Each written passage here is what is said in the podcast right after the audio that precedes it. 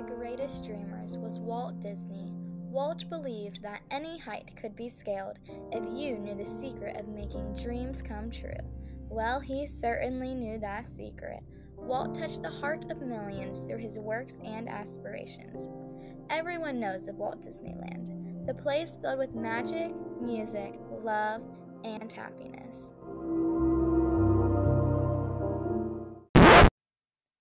And also a bunch of old people pretending to be princesses. And, you know, there's the princesses talking pet, and they have to have a true love. Unless they aren't their true love. Oh my, the drama. Anyways, how did this all begin? What started the place every child begs their parents to bring them to?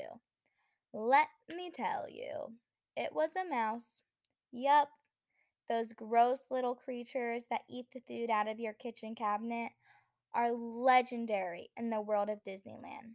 They even sell those little ears that everyone walks around, around wearing. Cheese, smile, picture.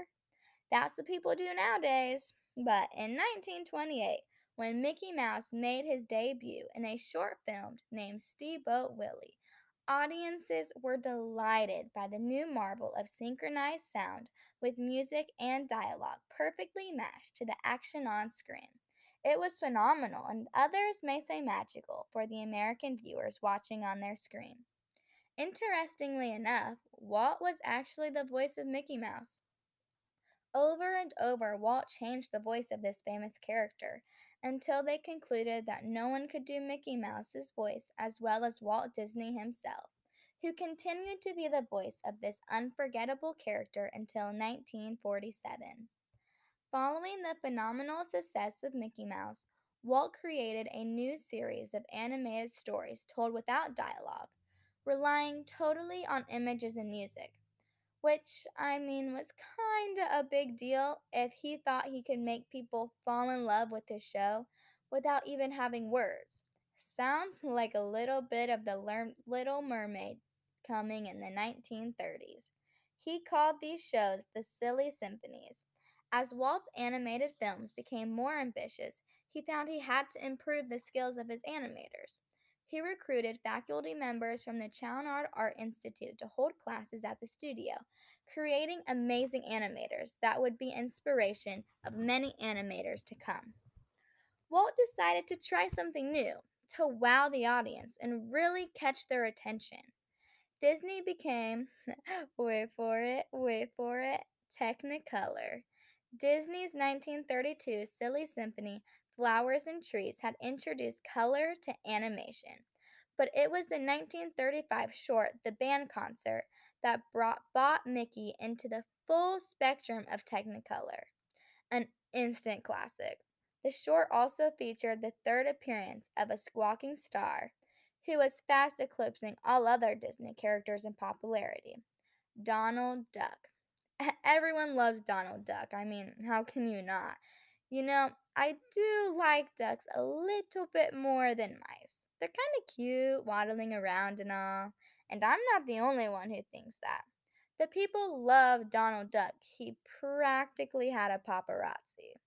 Walt, making his way towards success, didn't quite have a paparazzi yet, but he was inspired to create even more magic while watching the film Snow White, and decided, I'll just make that my own. Then came the creation of Snow White and the Seven Dwarfs. However, this was a very expensive project. He used the princesses and the lovely prince to make magic happen once again. You can't help but love every part of the movie, no matter how cheesy it is. When Walt proposed a full-length motion picture based on Grimm's Snow White and the Seven Dwarfs, he knew that the key to a compelling story was believable, sympathetic characters. Therefore, he chose to use seven dwarfs with seven different personalities. Heck, sometimes I think I have seven different personalities, but he chose to do them in seven different dwarfs. Walt explained, as stated in Walt Disney's Animation Studios, the seven dwarfs were naturals for the medium In them, we could instill boundless humor, not only as to their physical appearances, but in their mannerisms, personalities, voices, and actions. Who knew that there was this many thoughts and ideas that went into a movie you watched as a kid? The world of Disneyland is a magical place. However, the world around is not always quite so. According to Elizabeth Nix on the site history dot com, during World War Two, production really slowed to a crawl. But Walt, intrigued by South America, took a group of his best animators and a sixteen millimeter film camera on a grand tour of Mexico, Peru, Brazil, and other good neighbor nations. These high-spirited visits resulted in two feature films, Saludos Amigos and The Three Caballeros, which combined live-action travelogue with eye-popping animation. While Walt traveling South America during this hard time, History dot com informs us that he was overwhelmed with patriotism and created educational films encouraging people to pay their income taxes as a way to help the war effort. This short film was shown in thousands of movie theaters and even won an Academy Award nomination. They also created training films for the American military, and despite the worry of turning his characters political, made an animated short film, Der Fuehrer's Face, which used Donald Duck to make fun of the Nazis. So maybe not everyone in the entire world loved Donald Duck at that time, especially the Nazis, but man, was he a star. Let's change the tracks a little bit.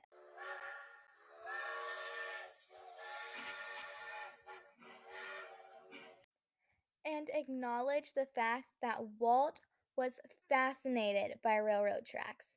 History dot com even says that he built his own railroad track in his backyard.